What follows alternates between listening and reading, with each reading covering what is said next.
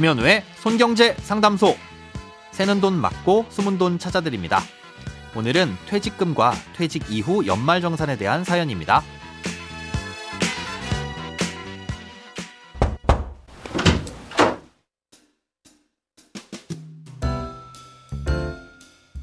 안녕하세요.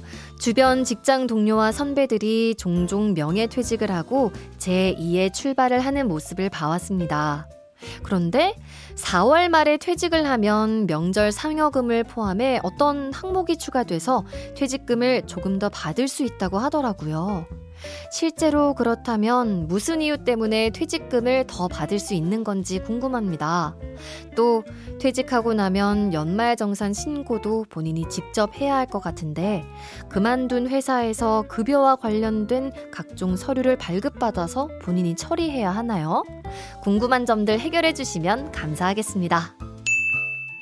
네, 실제로 일 년간 월급의 변화가 없다고 가정한다면 일 년 중 사월 말일까지 근무하고 퇴직했을 때 퇴직금을 가장 많이 받을 수 있습니다. 아, 이건 퇴직금을 계산하는 방법 때문에 그런 건데요. 이 퇴직금 계산식을 자세히 살펴보면 그 이유를 알 수 있습니다. 이 퇴직금은 퇴직하기 직전 이 마지막 근로일을 포함한 삼 개월간의 평균 임금의 근속연수를 곱해서 산정됩니다.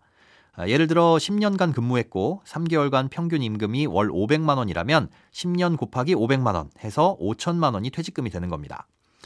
그런데 삼 개월간의 월 평균 임금을 계산할 때는 직전 삼 개월 동안 받은 총 월급을 세 달로 나눈 것이 아니라 직전 삼 개월간 근무일수로 나눠서 일 일 평균 임금을 계산한 다음에 삼십 일을 곱해서 한 달치 평균 임금을 산출합니다. 예를 들어 석 달간 받은 월급이 총 구백만 원이라면 이걸 그냥 삼으로 나눠서 한 달치 월급을 계산한 게 아니라 삼 개월이 실제로 며칠이었느냐를 따져본다는 겁니다.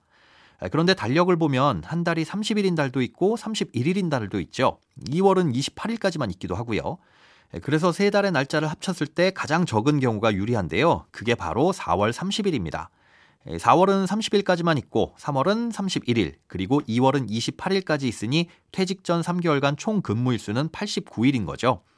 삼 개월 동안 받은 총 월급을 팔십구 일로 나눠서 일 일 평균 임금을 계산한 다음에 다시 삼십 일을 곱해서 한 달치 평균 임금을 계산합니다. 여기에 근속연수를 곱해서 퇴직금이 산정되는 거죠. 그렇다면 사월 말일까지 근무하고 퇴직하는 것과 오월 말일까지 근무하고 퇴직하는 것이 얼마나 차이가 나느냐? 삼 개월간 한 달 월급이 오백만 원으로 총 천오백만 원을 받았고 십 년을 근무했다고 가정해 보겠습니다. 사월 말일까지 근무한 경우엔 한 달 평균 임금이 오백오만 육천 원 정도라서 퇴직금은 오천오십만 원 정도가 되고요. 오월 말일까지 근무한 경우엔 한 달 평균 임금이 사백팔십구만 천 원이라 퇴직금은 사천팔백구십일만 원 정도가 됩니다. 거의 백육십만 원 가까운 차이가 나네요. 그러니 비슷한 시기에 퇴직을 할 거라면 오월 일 일자로 퇴직해서 마지막 근무일이 사월 삼십 일이 되도록 하는 게 아무래도 유리합니다. 단 이때 퇴직 전 삼 개월 이내의 기간 동안 상여금을 받았다고 하더라도 상여금을 그대로 평균 임금에 넣어서 계산하지는 않습니다. 그렇게 하면 퇴직금이 크게 달라져 버리니까요. 이 상여금의 경우엔 퇴직 전 일 년 동안 받은 상여금 전액을 열두 달로 나눠서 한 달 월급에 포함을 시킵니다. 그런데 명절 상여금 같은 경우엔 설과 추석에 따라 지급이 되다 보니 직전 일 년 동안 세 번을 받거나 한 번밖에 못 받는 경우도 생깁니다. 하지만 이럴 경우에도 일 년에 두 번 지급된 걸로 계산해서 퇴직금을 산정하도록 돼 있으니 이 퇴사 날짜에 따라 손해를 보거나 이익을 보는 경우는 없습니다. 퇴직 이후 연말정산은 어떻게 되는지도 궁금하다고 하셨는데요. 퇴직 후에 다른 회사에 입사를 한 경우엔 새로운 회사에다가 퇴직한 회사에서의 원천징수 영수증을 발급받아 제출하면 새로운 회사에서 연말정산을 할 수 있습니다.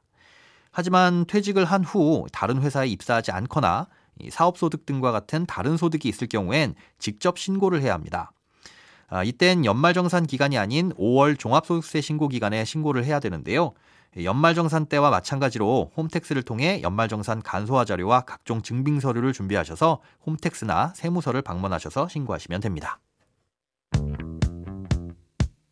돈에 관련된 어떤 고민이든 상관없습니다. 아이엠비씨 닷컴 손에 잡히는 경제 홈페이지로 들어오셔서 고민 상담 게시판에 사연 남겨주세요. 새는 돈 막고 숨은 돈 찾아드리는 손경제 상담소. 내일 다시 만나요.